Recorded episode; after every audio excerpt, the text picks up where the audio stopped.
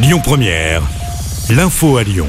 Bonsoir à tous. Dans l'actualité ce jeudi, quelques 638 000 élèves ont fait leur entrée des classes ce matin dans l'Académie de Lyon en présentiel. Une reprise particulière avec l'application du protocole sanitaire de niveau 2. Port du masque obligatoire dès le CP et aération régulière des classes sont au programme. En primaire, si un cas est détecté, alors la classe devra fermer pour une semaine.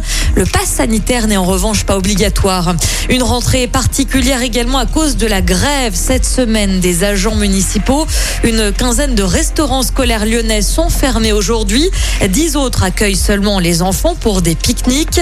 La situation devrait s'améliorer demain. À ce propos, une mobilisation était organisée en début d'après-midi à Lyon devant l'hôtel de ville. Les agents protestent contre l'augmentation de leur temps de travail.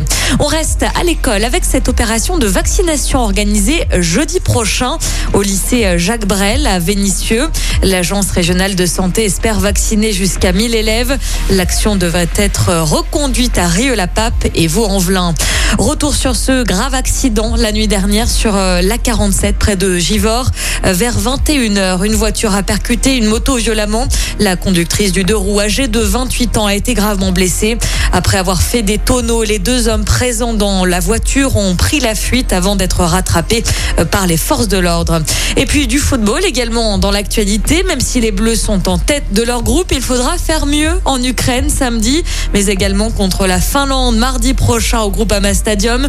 L'équipe de France a concédé le match nul hein, partout hier soir contre la Bosnie. C'était dans le cadre des qualifications à la Coupe du Monde 2022. Écoutez votre radio Lyon Première en direct sur l'application Lyon Première, lyonpremière.fr et bien sûr à Lyon sur 90.2 FM et en DAB+. Lyon Première